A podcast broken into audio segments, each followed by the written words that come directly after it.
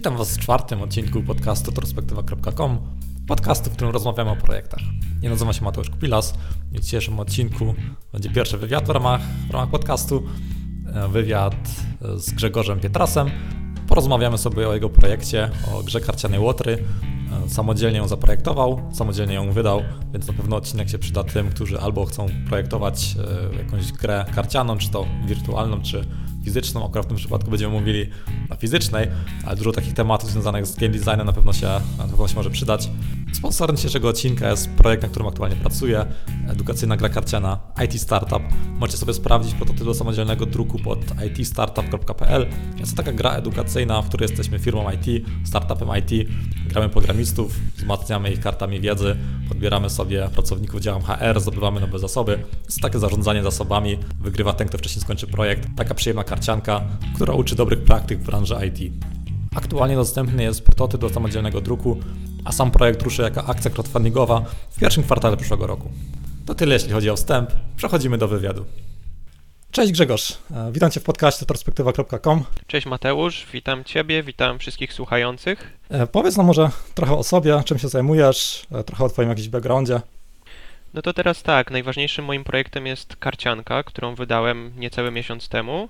Jest to właściwie efekt powiedzmy czterech lat takich intensywnych testów, sprawdzania swoich umiejętności w y, projektowaniu gier, które właściwie testowałem tylko ze znajomymi, robiłem to bardziej do szuflady. Y, projektów było bardzo dużo, no ale w końcu udało się wyłonić taki jeden, który odpowiadał mi pod wieloma kątami, pod kątem wydawniczym, pod kątem kosztów, pod kątem fajności gry, fajności rozgrywki, grywalności, no i jest to taki mój teraz sztandarowy projekt. Oprócz tego y, mam trochę doświadczenia z grafiką 3D, z produkcją filmów 3D, z animacją. Y, po części też się tym trochę zajmuję, bo produkuję bajki dla małych dzieci i to jest właściwie to są tak jakby te, na ten moment moje dwa główne zajęcia, gdzie bardziej chciałbym właśnie kierować na pierwszy plan y, moją karciankę. Jasne, fajny, fajny pomysł. Nat, natknąłem się na ciebie na wykopie, właśnie jak rozdawałeś e, mhm. w ramach promocji tą swoją karciankę. O samym marketingu takiego projektu też sobie może porozmawiamy, ale może najpierw zaczniemy od tego, od czego w ogóle zacząłeś e, po prostu projektowanie takiej gry projektowanie tej konkretnej gry, tak? Tak, dokładnie, o projektowaniu e, łotrów. No to pomysł zrodził się już jakiś rok temu na konkretną mechanikę, e, czyli po prostu wcześniej, przez poprzednie lata testowałem sobie różne, różne wersje swoich pomysłów, natomiast teraz skupiłem się tylko i wyłącznie na tym, żeby ten projekt pociągnąć tak, aby móc go wydać, czyli żeby był po prostu y, nie za drogi, grywalny, Y, i spełniał wszystkie cechy, jakie powinna spełniać gra gotowa do wydania.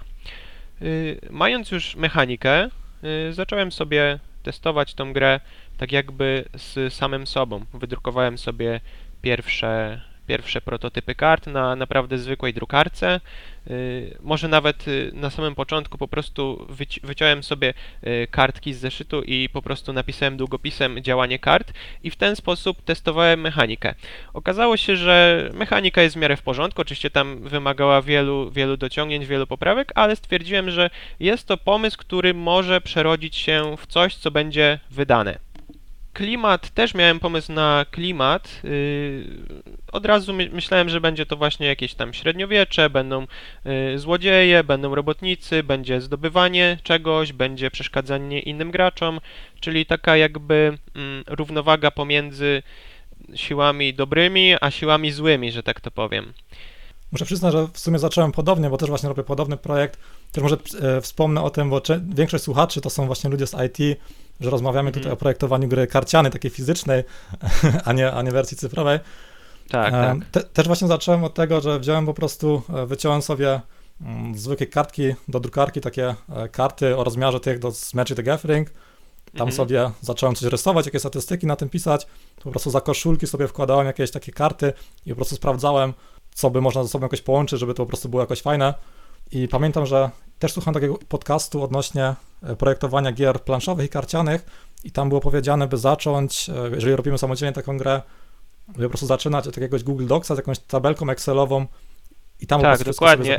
Excel to była u mnie podstawa, taka podstawowa baza danych, którą łatwo można zmienić. Y, można sobie dodać jakieś tam obliczenia, które łatwo można później zmieniać, więc Excel jak najbardziej, tak. A robiłeś to w takim e, typowo lokalnym pliku Excelowym, czy jakiś e, Google Doc w jakiejś chmurze? Nie, po prostu odpalam Excela lokalnego, y, wpisuję sobie. No, mo mogę powiedzieć, jak to wyglądało na, przy, na przykładzie łotrów, mhm. czyli tej mojej karcianki wypisałem sobie tak jakby y, wszystkie pomysły na karty, na ich działanie. Y, nadałem im jakąś tam mniej więcej rangę, czyli to jak silne są i przerobiłem to na koszt zagrania karty, ponieważ w tej karciance jest koszt zagrania y, każdej poszczególnej karty. No i wiadomo, są karty, które są darmowe, czyli takie, które są najsłabsze, mają jakąś tam oczywiście wartość, ale są stosunkowo najsłabsze. Są też karty, które kosztują jeden punkt ruchu i są karty, które kosztują dwa punkty ruchu. I starałem się to nadawać tym wszystkim kartom jakąś tam ocenę, jakąś tam wartość yy, i starałem się później to balansować na podstawie no, samych liczb. Oczywiście w praktyce, później na testach wyszło no, trochę zupełnie inaczej, ponieważ nie spodziewałem się, że yy, moje oczekiwania wobec graczy po prostu moje oczekiwania wobec graczy trochę się zmieniły, czyli gracze grali troszkę inaczej niż mi się na początku wydawało, że to będzie miało miejsce. Znaczy na pewno w takiej, e, jakiejkolwiek grze gracz musi po prostu nauczyć, różne taktyki wypróbować.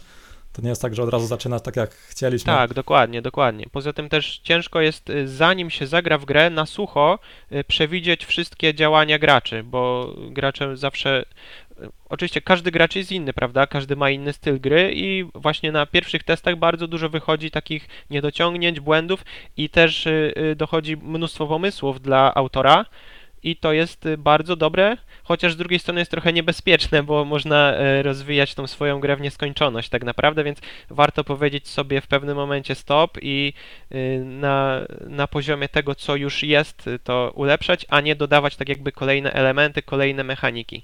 Jasne, to jest taki generalny chyba element e, game designu, by nie dodawać e, po prostu feature'ów coraz więcej, tylko po prostu szlifować te, co są dobre. Tak, dokładnie. Albo wyrzucać ja właśnie... te, które się słabo sprawdzają po prostu.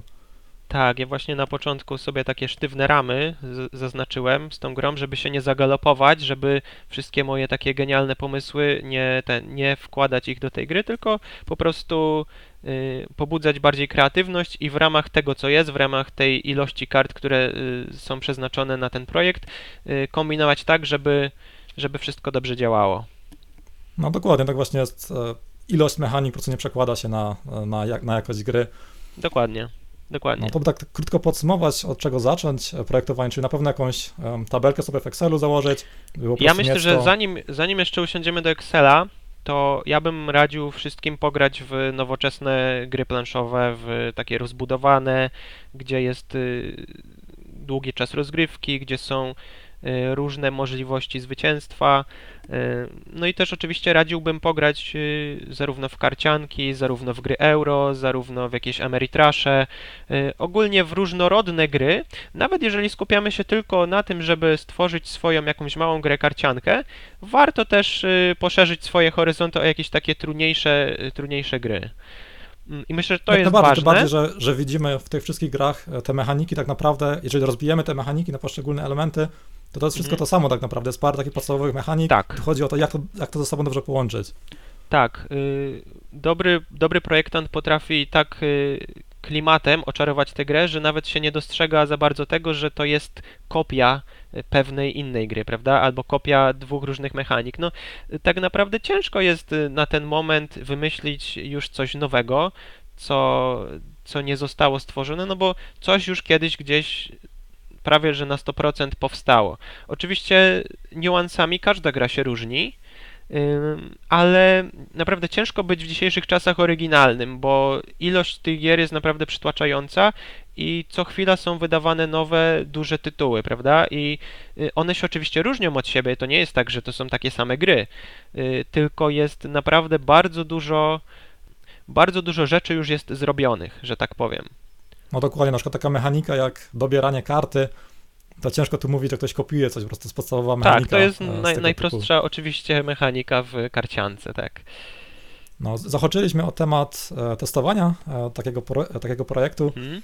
i to może przejdźmy do tego, e, jak przygotowałeś właśnie prototyp taki do testów, na co zwrócić uwagę przy takim testowaniu. Prototyp przygotowałem po jak najniższym kość, koszcie. Oczywiście już te karty, które testowałem z samym sobą, poszły do śmietnika i wydrukowałem no już tak no, na zwykłej drukarce. Po prostu y, można te karty zakoszelkować, żeby się nie niszczyły, można je wydrukować na trochę grubszym papierze i to w, w zupełności wystarcza.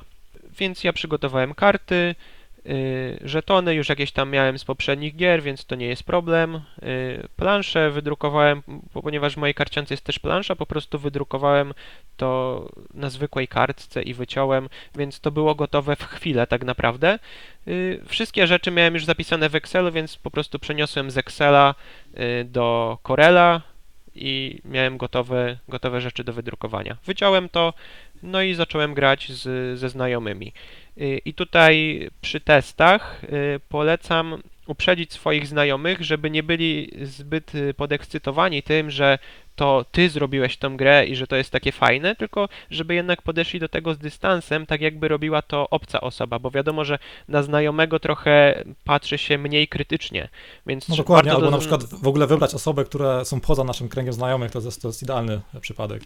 Tak, to jest bardzo dobry, bardzo dobry, y, bardzo dobry przypadek i jeszcze warto y, otaczać się przy tych testach ludźmi, którzy mają już jakieś doświadczenie. Ja tutaj oczywiście nie neguję osób, które mało znają planszówki i mało grają, bo to są również bardzo dobre osoby do testów, ponieważ one z reguły zadają pytania, y, które mogą cię bardzo naprowadzić na poprawienie na przykład mechaniki, ale przede wszystkim na poprawienie opisów kart, na poprawienie instrukcji, Oczywiście instrukcji roboczej, bo do prototypów piszemy po prostu zwykłą instrukcję roboczą z zbiorem zasad, ale właśnie osoby, które y, są niedoświadczone w grach, zadają bardzo dobre pytania.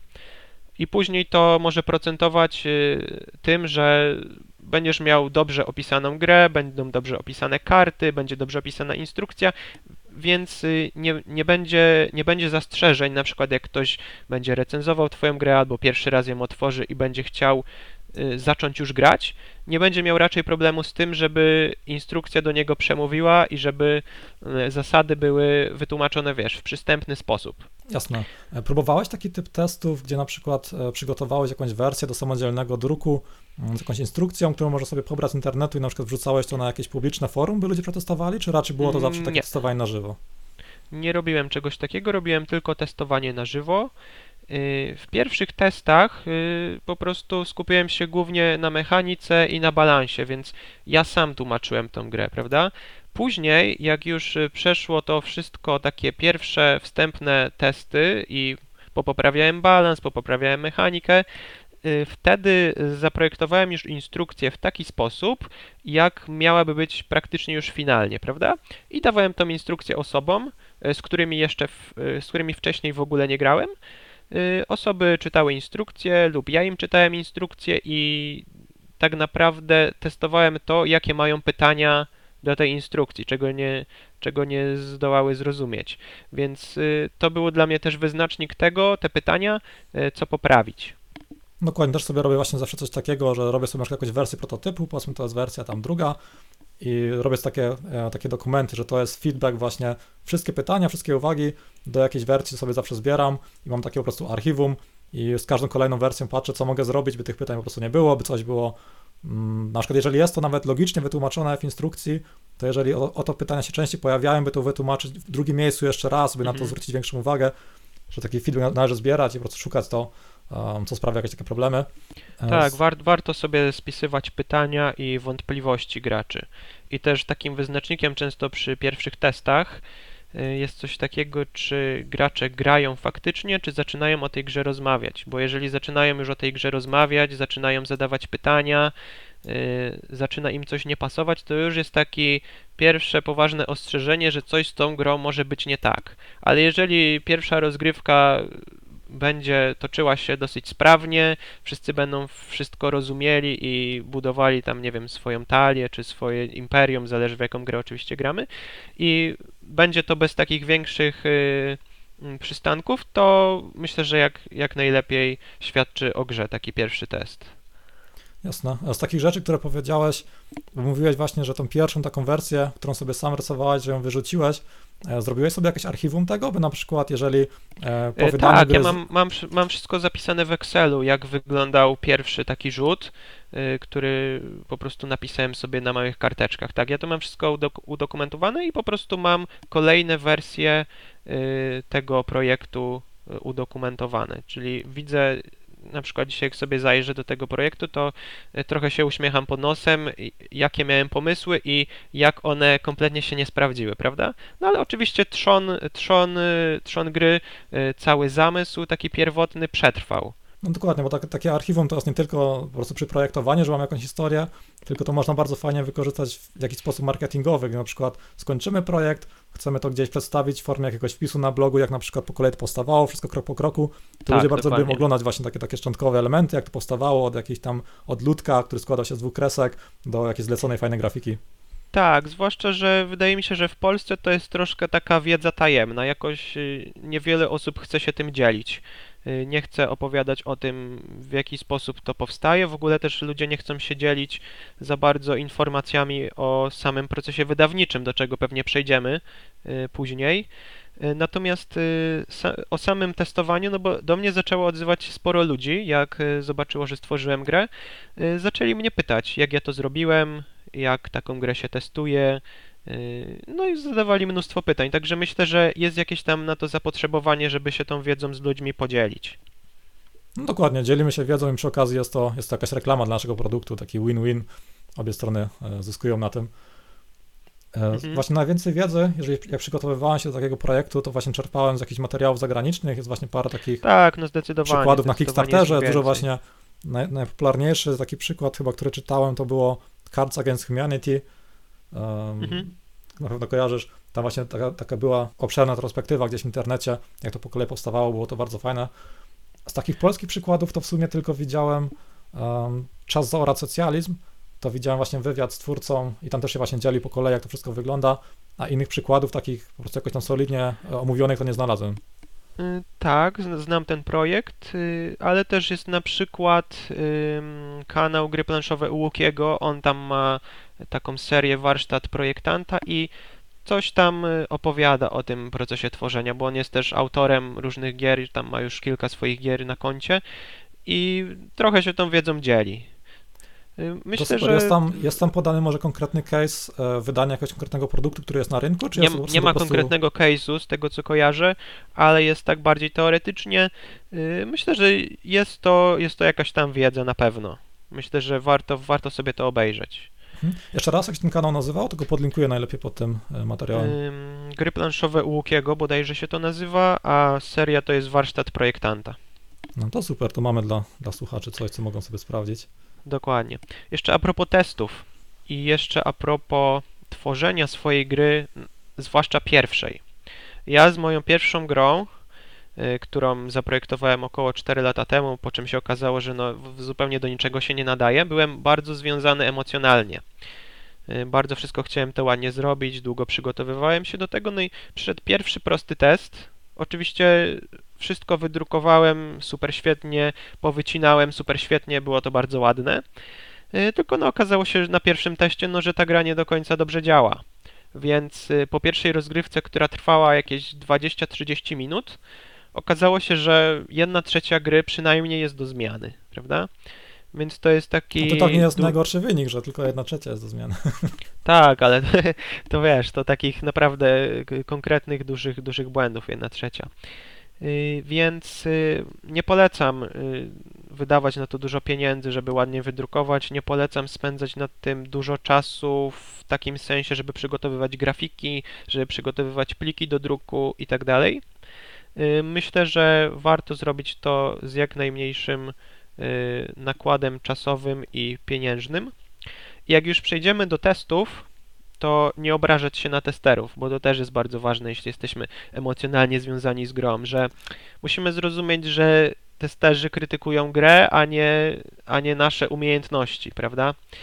I to jest bardzo ważne, żeby mm, raz, że się nie obrażać, a dwa, żeby nie pobadać y, w takie, nie wiem, w taki smutek i rozpacz, że ja się do niczego nie nadaję, nic mi nie wychodzi, prawda? Więc po prostu trzeba to przełknąć, tą krytykę i iść dalej, poprawić tę grę i myślę, że powinno być dobrze. A jeżeli okazuje się, że gra tak naprawdę nie działa i nie ma za bardzo szans, żeby to jakoś, y, jakoś ten projekt dalej pociągnąć, myślę, że no, można spróbować przynajmniej jakąś, jakąś część tej gry zaimplementować do jakiegoś nowego projektu.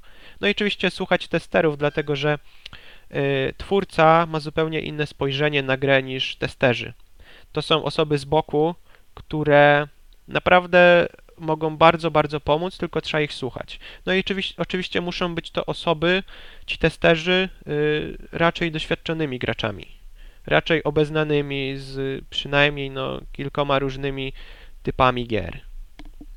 Jasne, tutaj myślę, że słowo kluczowe to jest iteracja, być po prostu wdzięcznym, że się dowiedzieliśmy, co poprawić. Tak, dokładnie. Um, a tak jak mówiłeś, nie obrażać się, Zawsze mam taką, taką mentalność, na przykład mam jakieś, jakieś, jakąś wersję prototypu, zbieram do niej feedback i zawsze sobie mówię, że chcę zrobić, by to było 1% lepsze, by po prostu przynajmniej jeden problem mhm. rozwiązać, by nie narzucać sobie, że teraz następna wersja, następna iteracja musi być idealna. Zawsze po prostu taka iteracja, jak jest, jest e, w programowaniu, w pracy programisty jest takie podejście agile ze Scrumem, tam właśnie są dwutygodniowe sprinty zespołu programistów i zawsze się o trochę po prostu poprawia produkt i jest taka wersja, którą można e, faktycznie używać, tak samo karciankę można faktycznie w nią zagrać, nie jest tak, że coś jest rozgrzebane i po prostu nie jest do zagrania, tylko jest taka wersja, którą można testować, tylko trochę do przodu i by, by go dokończyć od początku do końca, jest to po prostu wymagane masy iteracji, a nie jakoś jednorazowe, długie posiedzenie. Dokładnie, tak, tak. No dobrze, e, to może zamkniemy ten temat testów. Następnie to jest właśnie proces wydawniczy, o tym, o czym e, w polskim internecie najtrudniej znaleźć informacje. E, mhm. Może zacznij, jak się w ogóle za to zabrać, jak zacząć, e, bo samodzielnie wydawałeś, to też jest ważna informacja. Wydawałem tak, samodzielnie, więc jestem autorem i wydawcą jednocześnie. No właśnie planuję coś podobnego i teraz chciałbym trochę się podłączyć pod twój mózg, mhm. informacje wydobyć. Mm, oczywiście zakładamy, że gra już jest przetestowana i mamy przynajmniej już wizję wyglądu wszystkich elementów, prawda? Czyli żeby to ze sobą współgrało. Y, musimy mieć y, już też, no wypadałoby mieć przygotowane jakieś layouty, przygotowane przynajmniej jakąś część grafik y, i musimy mieć opracowaną instrukcję. Instrukcja jest bardzo ważna, wbrew pozorom. Bardzo dużo recenzentów na to zwraca uwagę, bardzo dużo Dokładnie, graczy by zwraca by była na to jasna. uwagę. Tak. I teraz jeszcze pytanie, czy wydajemy to troszkę, że tak powiem, w ciemno, czy chcemy zrobić sobie prototyp, który praktycznie wygląda już jak finalny produkt. Y, I tutaj myślę, że zwłaszcza przy większych grach warto zrobić taki prototyp, mm, ponieważ testowanie mechaniki to jest jedno, ale testowanie takich rzeczy usprawniających rozgrywkę, takich, żeby graczom było wygodnie na przykład Y, przesuwać żeton po planszy, żeby było im wygodnie, nie wiem, y, wsunąć y, kartę pod planszetkę na przykład, jeżeli wymaga tego mechanika, to warto już takie rzeczy testować na niemalże finalnej, na w prototypie o finalnej jakości, prawda, takiej docelowej. Dokładnie. U mnie też są o to właśnie uwagi, że e, w prototypie do samodzielnego druku tam też są właśnie wymagane jakieś kanterki, i dużo mhm. osób na to zwraca uwagę, że do prototypu przygotowali sobie zdecydowanie za mało tych kanterków i to mam taką dużą czerwoną uwagę, że w momencie, gdy chcę to wydać, by po prostu milion razy przetestować, czy tych kanterków nie jest za mało. Tak, tak, więc y, tutaj jest naprawdę bardzo dużo pracy. Jeżeli mamy już gotowe te wszystkie rzeczy, albo przynajmniej jesteśmy w trakcie ich wykańczania, czyli te wszystkie grafiki, instrukcje, layouty, Y, i ogólnie wszystkie elementy, czyli żetony, jakieś, nie wiem, może drewienka, no bo zależy oczywiście czego dotyczy gra, jeżeli jest to prosta karcianka, no to właściwie mamy tutaj tylko karty, instrukcje i pudełko, prawda? No ale i tak niemniej, y, jeśli chodzi o karciankę, jest to dużo pracy, więc tutaj nawet jeżeli mamy do czynienia z małą grą, to uwierz mi, że jest to mnóstwo pracy, a co dopiero z grą, która kosztuje na przykład 250 zł i ma figurki, ma różnego rodzaju jakieś planszetki, żetony i tak. Więc y, proces wydawniczy warto zacząć od rozeznawania się y, na rynku, jakie są drukarnie. I po prostu trzeba napisać z prośbą o wycenę i warto tutaj już mieć, no tak, nie wiem, w 90-95% zamkniętą, y, zamknięte tak jakby podsumowanie tej gry, czyli ilość elementów, ile stron ma mieć instrukcja, mniej więcej jaki ma być wymiar pudełka, jeżeli na przykład są dodatkowe elementy, ile ma być żetonów, jakiej wielkości, bo to też jest ważne, y, czy mają to być, y, czy mają być żetony standardowych wymiarów, czy standardowego kształtu, bo do tego też pewnie trzeba przygotować wykrojniki, czy na przykład karty używamy standardowych rozmiarów, czy niestandardowych rozmiarów, więc jest tutaj bardzo dużo zmiennych, które mogą tę cenę kształtować. I warto... Ten, ten standardowy rozmiar karty jest to taki sam jak w Magic the Gathering, czy jest to inny? Y, w mojej grze jest to 58 na 88, w Magicu jest to chyba 59 na 89, jeśli się nie mylę lub 59 y, na 92. Ale to są naprawdę takie standardowe wymiary, także do tego, do tych wszystkich tak, wymiarów myślę, są pod, koszulki. Podpytać po prostu tych, e, podpytać drukarni, oni wszystkie dane powinni na, na pewno podać. Tak, tak, oni, jeżeli chodzi o karty, to to są najbardziej standardowe tutaj wymiary, praktycznie zawsze wykorzystywane w grach, nie ma tutaj jakichś takich niestandardowych. Natomiast z żetonami, czy z jakimiś e, figurkami, czy elementami drewnianymi może być już tutaj trochę inaczej, prawda? Czy też z pudełkiem. Więc warto, y, jak pisze się do drukarni y, z prośbą o wycenę, y, już mieć przygotowane to, ile ma być tych elementów, jakiej mają być wielkości i z jakiej, jakiej mają być jakości, z jakiego materiału, prawda? Albo poprosić po prostu drukarnię o kilka wersji, kilka opcji, na przykład y, wersję tanią, wersję średnią i wersję taką droższą, prawda? W wyprodukowaniu tych elementów. Dokładnie. Tu chyba można zwrócić uwagę, tak jak czytałem różne takie przypadki, um, że często właśnie jak mamy tą wersję na przykład jakichś trochę lepszych kart, że ta różnica, jak, szczególnie jeżeli wydajemy samemu, nie mamy jakichś tam e, kosztów mm. pośredników, że nie warto zaoszczędzać sobie teraz, e, by to było 2 zł tańsze od egzemplarza, a jakość kart tak. była dużo gorsza, bo właśnie to są takie to jest takie trochę nietypowe środowisko te, e, tych planszukowiczów, że dużą, dużą uwagę zwracają właśnie na jakość tych kart. Zwracają, tak, bardzo dużo jest zwracana, ilo, y, z, zwracana uwaga na jakość i tutaj u mnie karty y, są bardzo chwalone w mojej grze, ich jakość jest, no starałem się, żeby po prostu była dobra jakość, więc y, niektórzy nawet uważają, że te karty nie wymagają koszulek nawet przy intensywnym graniu, więc to jest bardzo mnie to cieszy, że tak zostało to odebrane. Natomiast y, na przykład część osób y, narzeka na żetony w mojej grze. Ja to rozumiem, rozumiem to.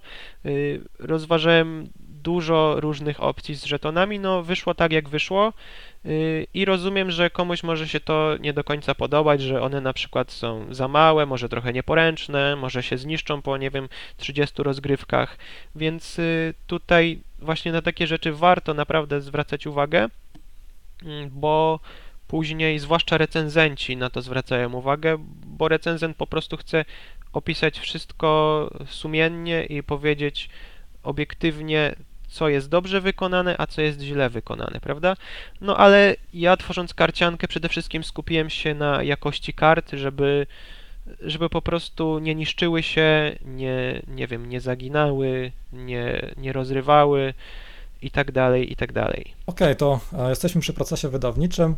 E, mógłbyś zdradzić, e, ile sztuk drukowałeś w takiej drukarni? Jak mówisz, że chwalą Twoją jakość i ile to Ci wyszło, jeżeli chodzi o egzemplarz gry, jeżeli chodzi o koszty? Na pewno to będzie ciekawiło mm. słuchaczy. I tak, teraz mamy bardzo duży rozstrzał, ponieważ no takim sensownym zwłaszcza przy mojej, mojej grze, przy grze mojego rozmiaru, nakładem jest około 1500 sztuk, to jest takie myślę minimum, żeby jakoś tam później na tym zarobić, prawda? Ja się zdecydowałem na 3000, dlatego że cena za egzemplarz wyszła dosyć, dosyć w porządku.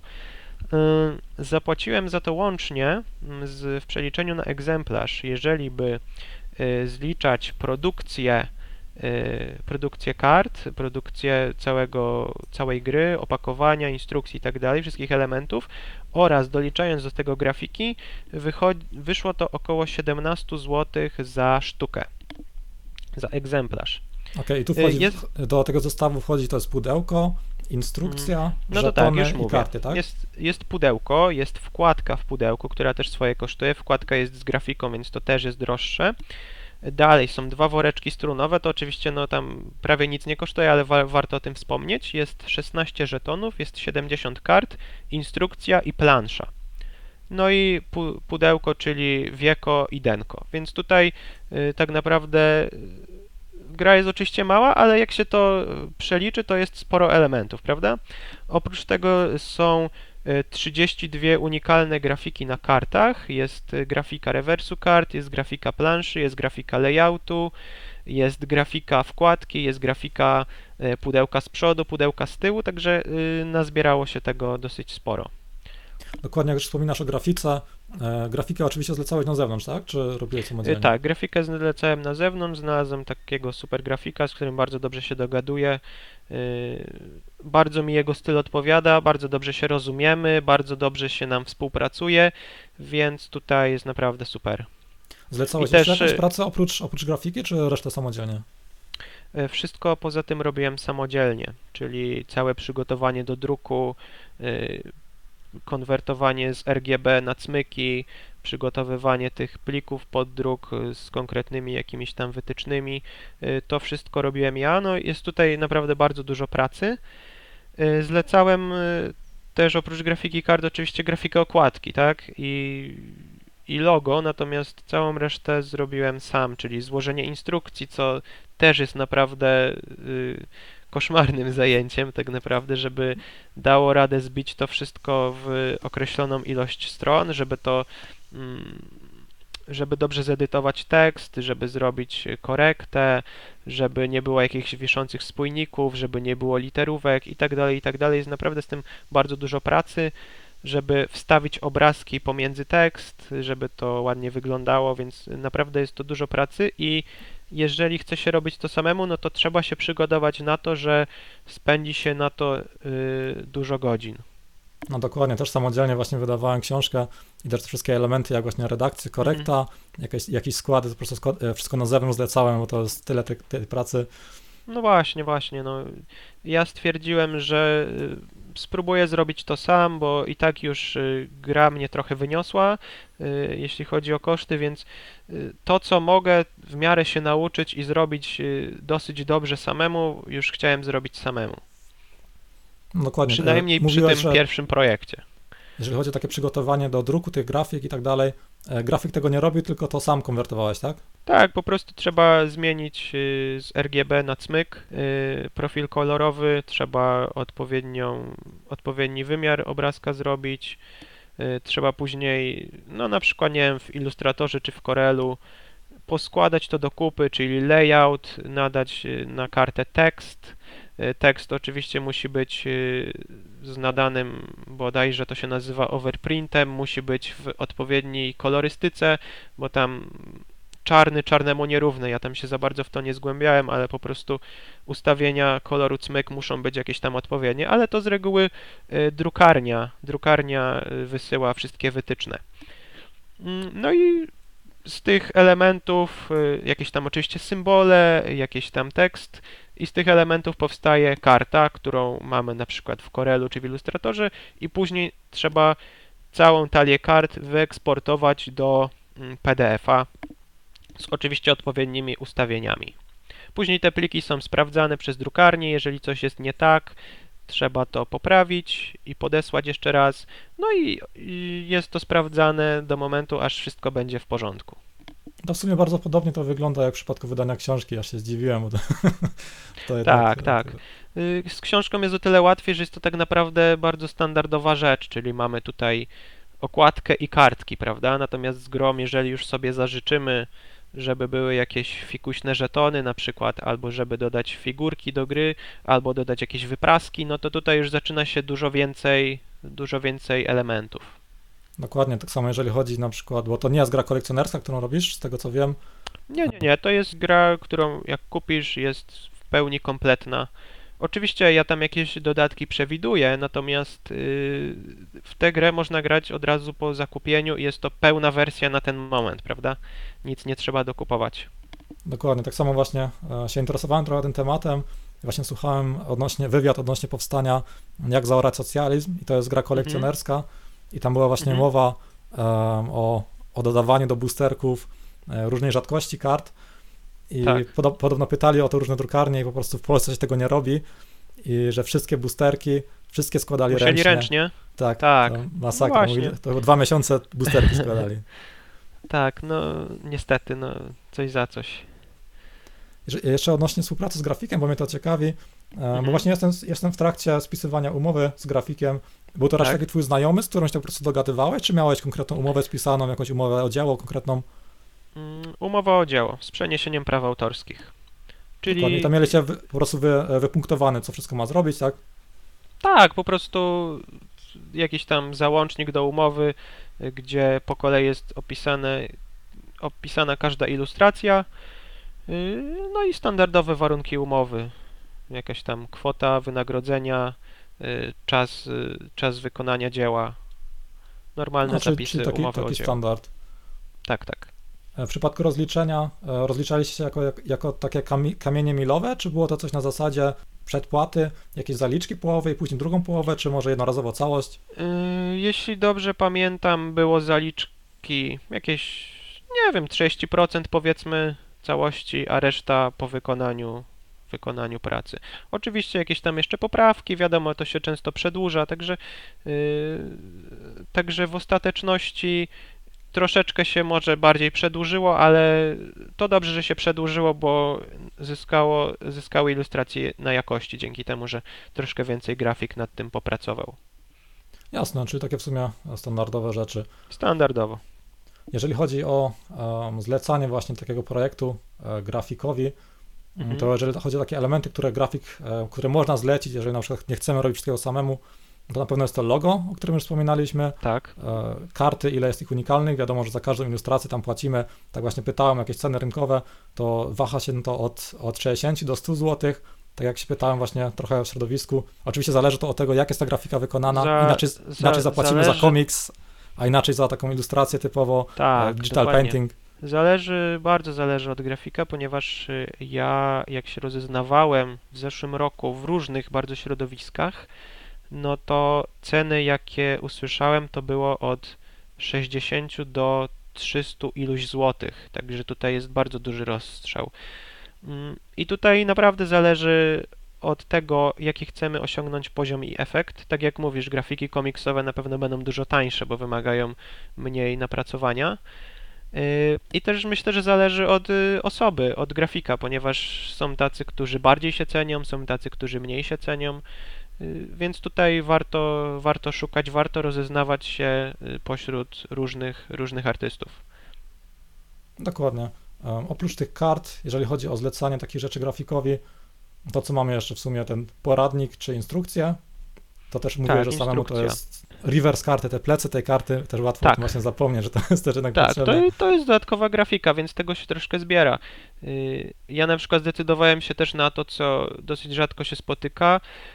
Jeż- Jak masz wkładkę taką tekturową do gry, żeby te elementy się trzymały, żeby tak nie latały po całym pudełku, no to też tam chciałem mieć grafikę, żeby było troszkę więcej klimaciku, prawda?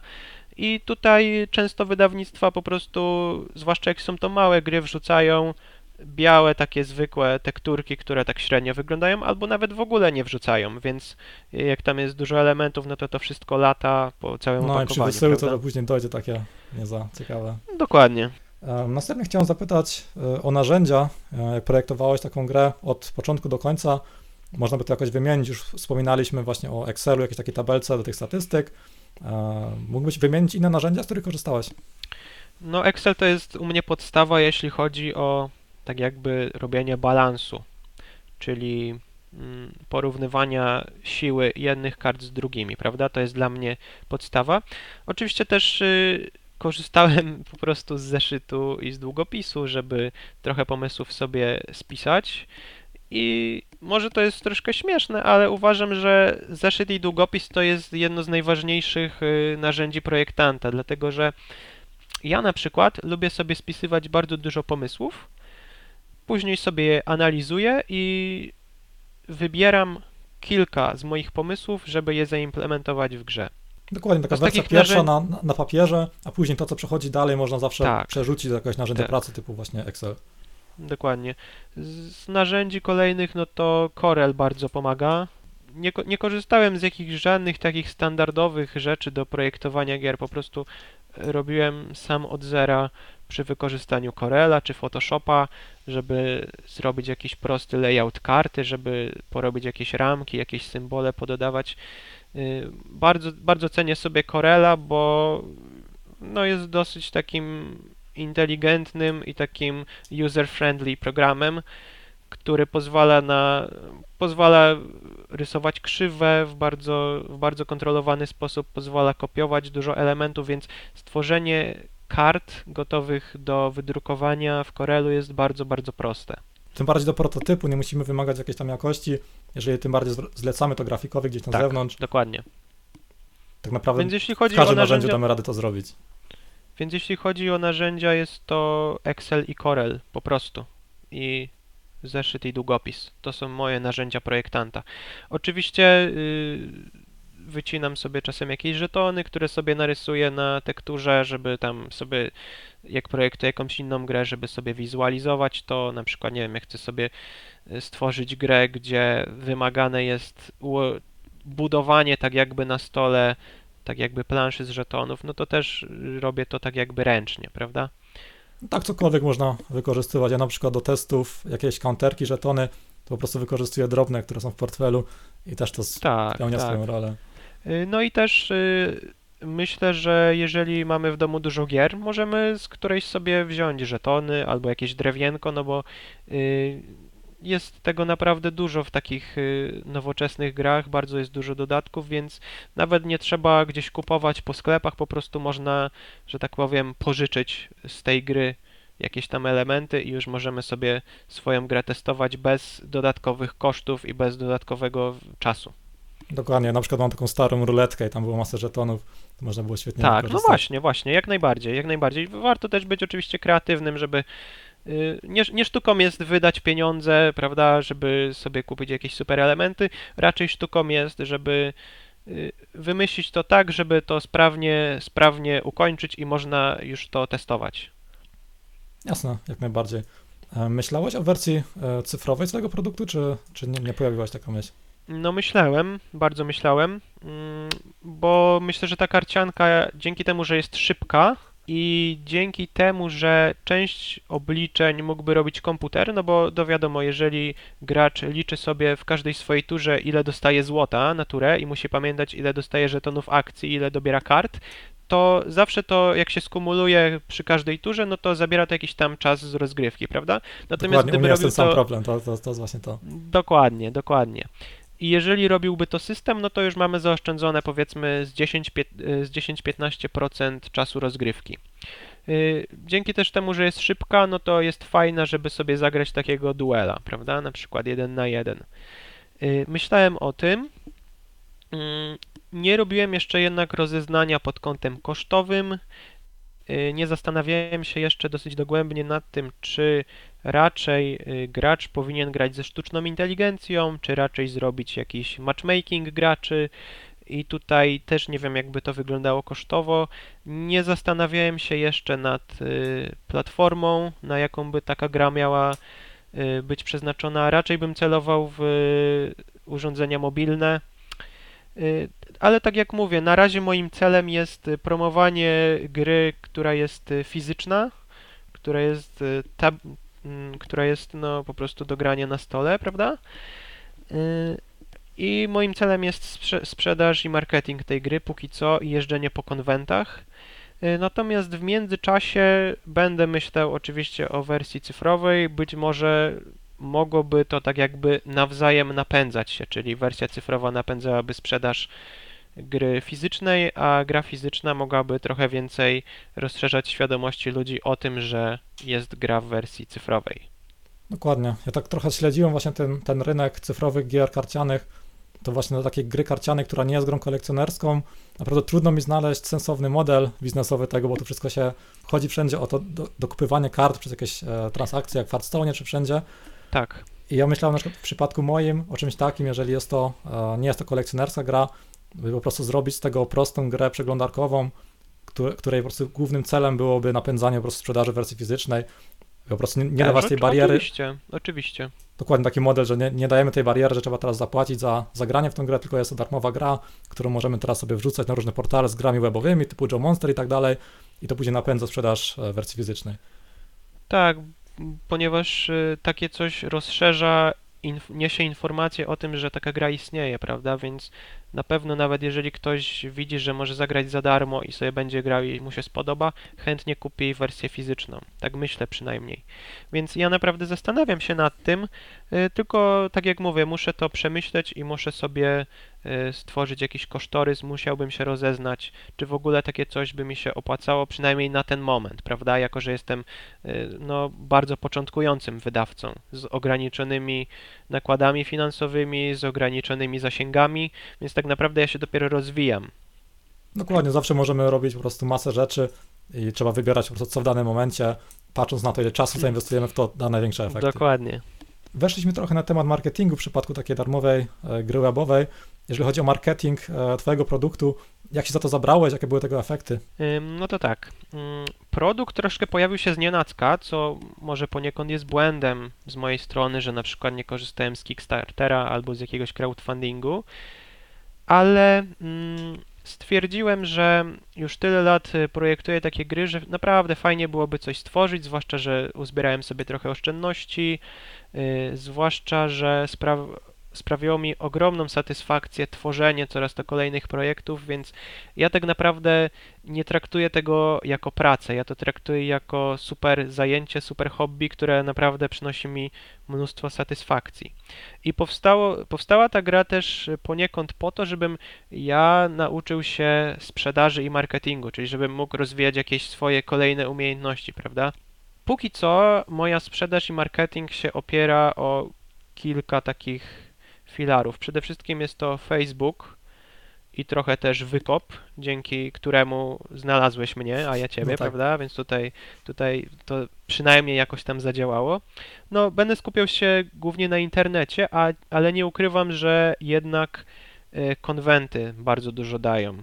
Konwenty, gdzie przychodzi naprawdę kilka tysięcy ludzi, czy nawet y, kilkanaście tysięcy ludzi w przypadku jakichś większych i naprawdę przewija się mnóstwo osób osoby, bo już jestem świeżo po jednym z konwentów, osoby, które grają, grają w grę, grają w łotry, bardzo im się ta gra podoba, mm, zapamiętują tą grę, część z nich kupuje tą grę, prawda, więc yy, rozszerza się tak jakby świadomość w tym środowisku planszówkowym, które jest dosyć specyficzne, dlatego że to wcale nie jest takie duże środowisko, jakby się wydawało, takich y, wytrawnych, zaciętych planszówkowiczów, ale u nich wieść o jakiejś nowej grze się bardzo szybko roznosi. Także nie tylko internet, nie tylko Facebook, nie tylko grupy facebookowe, nie tylko własny fanpage, czy też swój własny prywatny Facebook, y, ale też konwenty i takie spotkania z ludźmi na żywo, to bardzo, bardzo dużo daje. Na pewno. E, zbierałeś w ramach, w ramach reklamowania tego produktu jakieś adresy e-mail? Tworzyłeś jakąś listę mailingową, czy nie robiłeś czegoś takiego?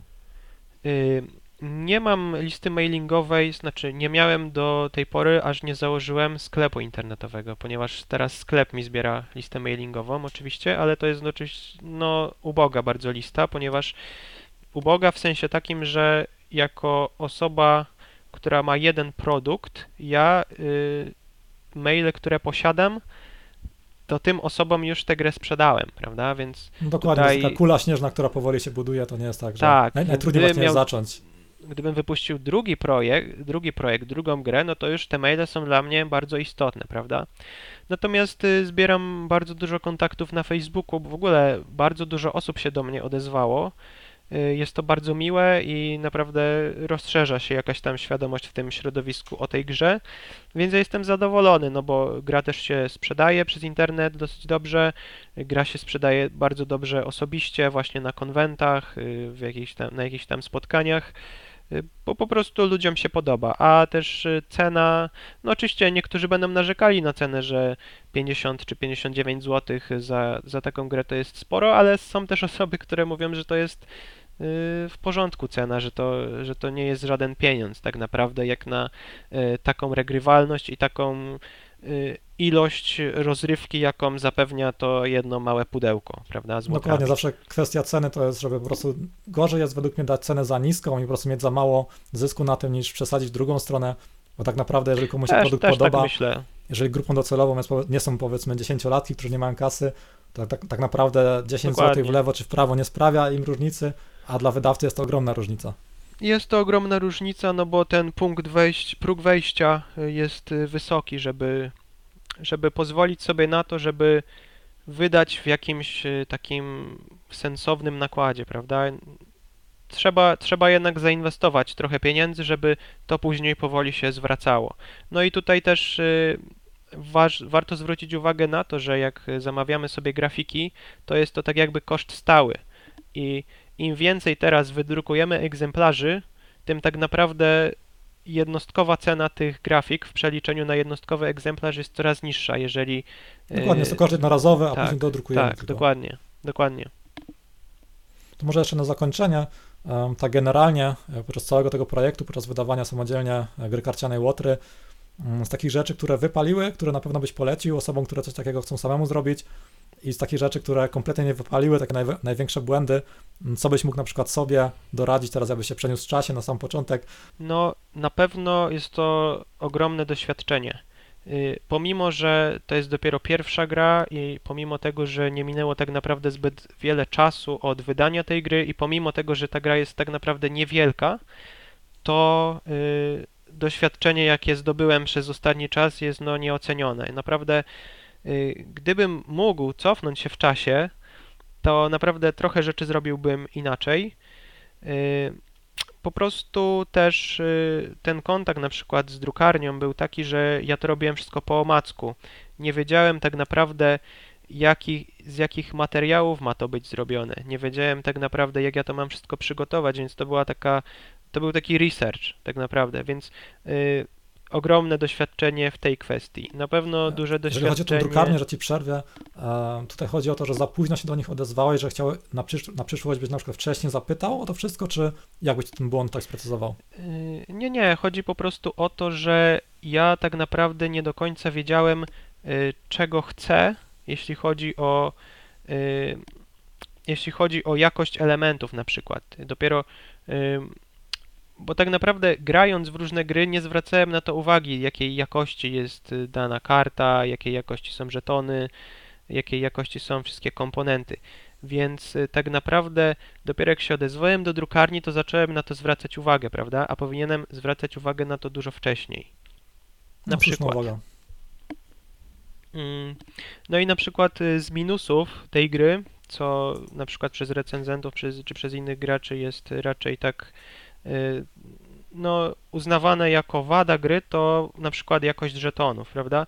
Gdybym mógł cofnąć się w czasie, gdybym wiedział, że naprawdę tak graczom będzie to przeszkadzało, bym zrobił na przykład żetony drewniane. Oczywiście one by więcej kosztowały. I tutaj nie chodzi znowu o to, żebym y, zapłacił więcej za produkcję. Po prostu uznałem, że takie żetony z tektury, które skądinąd nie są takie najgorsze, prawda? Ich jakość jest przyzwoita myślałem, że będą bardziej takie poręczne, że będą bardziej y, będzie je łatwiej na przykład przesuwać po planszy, czy nimi manipulować, prawda? Natomiast tutaj się okazuje, że jednak finalnie y, część graczy wolałaby, żeby to było drewno. Mm, drewniane elementy, na przykład sześciany albo walce. E, miałeś wgląd Ale... do, takich, takich, e, do takich żetonów, które miałeś wcześniej, że mogłeś się zobaczyć, czy dopiero po wydaniu? Nie, miałem. Do... Oczywiście ja testowałem to z różnymi elementami, z, również drewnianymi, tylko po prostu zdecydowałem się na taki, po prostu. Tak, tak e, uznałem, że to będzie naj, najlepsze, natomiast okazało się, że część... Oczywiście większości graczy to nie przeszkadza, albo jest to dla nich znośne, natomiast część osób uważa to za jakieś, jakąś tam wadę prawda? Jasne, że nie jest Ale to tragedia, przykład... tylko trochę można byłoby to zrobić lepiej. Tak, dokładnie, więc to jest taka drobnostka tak naprawdę, ale jest to jakiś tam y, wjazd na ambicje, prawda, że można było zrobić to lepiej.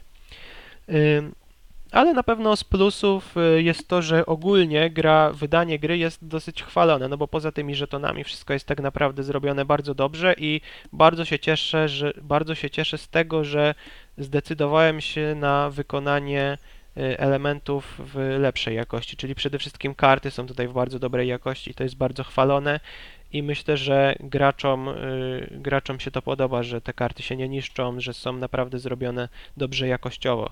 I też na przykład y, ilustracje są bardzo dobrze chwalone y, i ten klimat, jaki został nadany tej grze dzięki tym ilustracjom, to jest bardzo doceniane. Właściwie nie ma osoby, która nie chwaliłaby ilustracji, więc ja myślę, że tutaj też dobrze zrobiłem, że postawiłem na te ilustracje, żeby tak jakby one były tak jakby esencją tej gry, prawda? Żeby, bo to są portrety, portrety postaci i mm, grafik Kamil Patynowski, z którym współpracuję, nadał właśnie tym postaciom takiego super charakteru i czuć tutaj taki naprawdę klimat i wielu ludzi się tym zachwyca.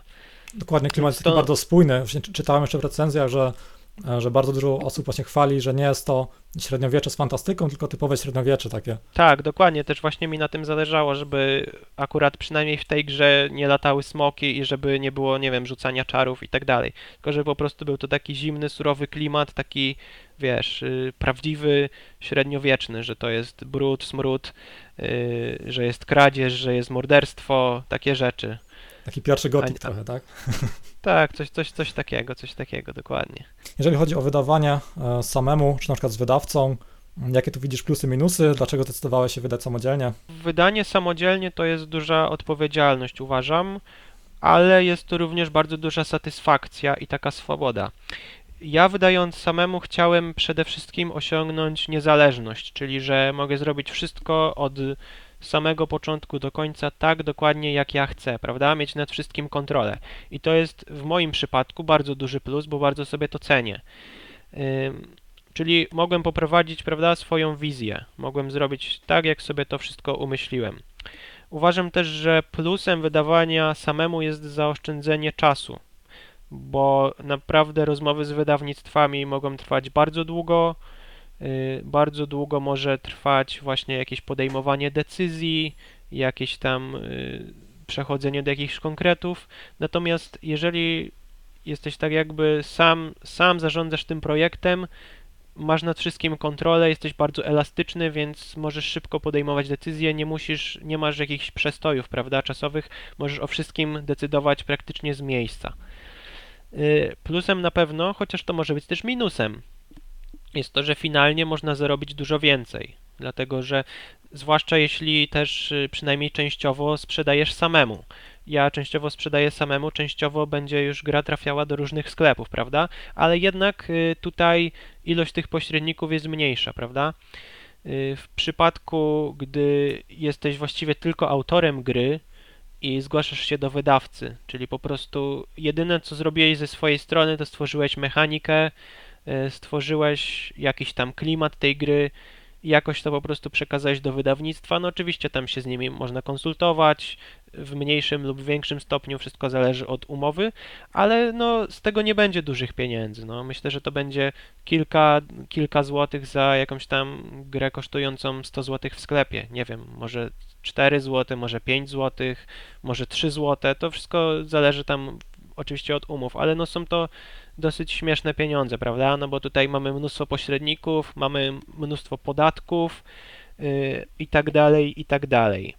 Dokładnie mm. podobnie w przypadku wydawania e, książek. Jeżeli samodzielnie wydajemy, to tak naprawdę wszystko oprócz podatków i jakichś tam kosztów idzie do nas, do autora, a jeżeli tak. wydajemy z wydawnictwem, to mamy chyba 10% i to jeszcze czasami w ogóle od tej ceny e, w hurtowni No dokładnie. I teraz, jeżeli oprócz tego, że jesteś autorem i jesteś wydawcą i jeszcze jesteś sprzedawcą własnym, tam oczywiście wiadomo, z wszystkiego może samemu nie sprzedasz, ale część rzeczy, y, część egzemplarzy sprzedasz samemu, to masz z tego naprawdę w miarę porządny zysk, który no który jakoś tam później predestynuje cię do tego, że możesz tych y, gier zrobić więcej nakładem własnego wydawnictwa, prawda?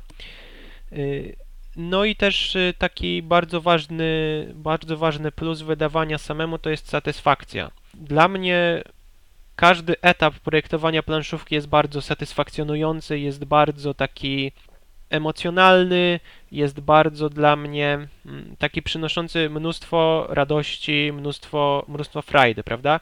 I jak już ten projekt widzisz zakończony, już w finalnym pudełku, z finalnymi elementami, z taką fajną jakością i on pachnie tym drukiem i przychodzą do ciebie kartony z tymi grami, no to to jest ogromna satysfakcja, prawda, że to jest twój produkt, że y, jak sobie przypomnisz, że rok temu bawiłeś się jakimiś karteczkami wyciętymi z zeszytu z, po, z napisami pomazanymi długopisem, prawda, a dzisiaj po roku jest to normalna normalna gra na normalnym, dobrym poziomie, no to jest to naprawdę super uczucie.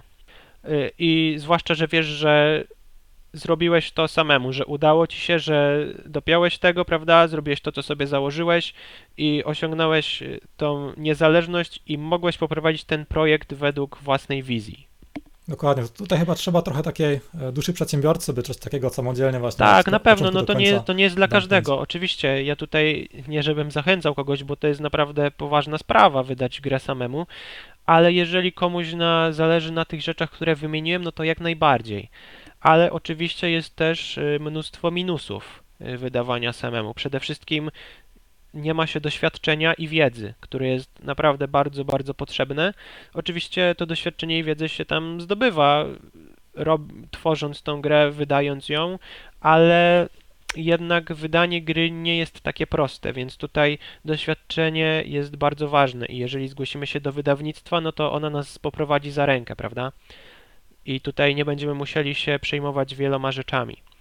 Y, kolejny, kolejną wadą wydawania samemu jest to, że nie mamy prawdopodobnie rozwiniętych żadnych kanałów sprzedaży, nie mamy żadnych kanałów dystrybucji, tak jak ma wydawnictwo, prawda? Ma jakieś tam na pewno popodpisywane umowy ze sklepami, z dystrybutorami i jak wychodzi gra, to ona automatycznie już jest w całej Polsce, prawda? We wszystkich księgarniach, y, czy tam sklepach z grami, czy sklepach internetowych. Kolejną wadą może być to, że będą nas ograniczały finanse i będziemy chcieli zrobić niski nakład, a jak zrobimy niski nakład, to mniej zarobimy niestety, albo będziemy musieli dać wyższą cenę, czyli mniej osób możliwe, że kupi.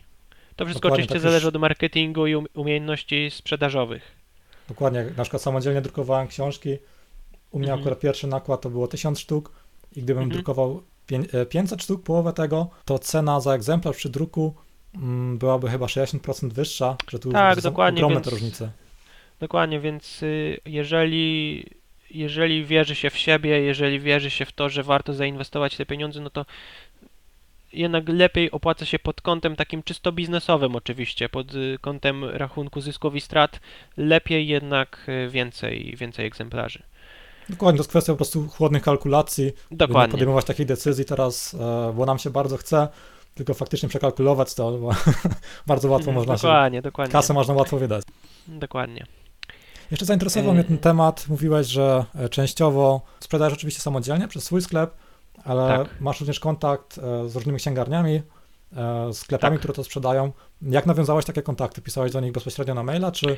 Przyznam, że dopiero niedawno odezwało się do mnie kilka kilka księgarni, czy to sklepów, y, no różnych takich, y, różnych takich y, mniejszych biznesów i po prostu poprosili mnie o złożenie im oferty, ja im ofertę złożyłem, no i z częścią już będę nawiązywał teraz współpracę. Także to trwało, gra jest tak naprawdę od miesiąca, oni się odezwali do mnie powiedzmy dwa tygodnie temu i teraz już praktycznie będę do nich wysyłał te rzeczy, więc ja no, uważam, że to jest... Oni do ciebie się odzywali, tak? Oni do mnie się odzywali, tak. Ja, no, ja póki co na razie do nikogo się nie odzywałem. Czekałem właśnie, aż y, jakie będzie zainteresowanie. Czyli y, tak naprawdę to, że opublikowałem jeden post na grupie facebookowej i to, że opublikowałem jeden post na wykopie, czyli coś, co miało jakiś tam szerszy odzew, to spowodowało, że odezwało się do mnie sporo ludzi z chęcią zrecenzowania gry i odezwało się do mnie sporo ludzi z chęcią wzięcia tej gry do siebie na sklep. No super. U mnie właśnie było podobnie e, w przypadku książki. Nie planowałem żadnej księgarni, ale mhm okazało się, że jedna osoba z marketingu, nie wiem czy z marketingu, czy z sprzedaży, e, z oddziału księżnicy polskiej, taka e, z sieć księgarni, byli na mojej liście mailingowej, nie spodziewałem tego i odezwali się do mnie, czy nie chciałbym, by moja książka w ich sieci księgarni była sprzedawana, więc wbrew pozorom no, to nie jest tak, że, że te wejście tak. tam to tak. jest jakieś nie wiadomo jak trudne, tak naprawdę, jeżeli ktoś nie, widzi nie, jakiś nie solidny produkt, to zarabia na to, że go sprzedaje i sam chce go po prostu sprzedawać.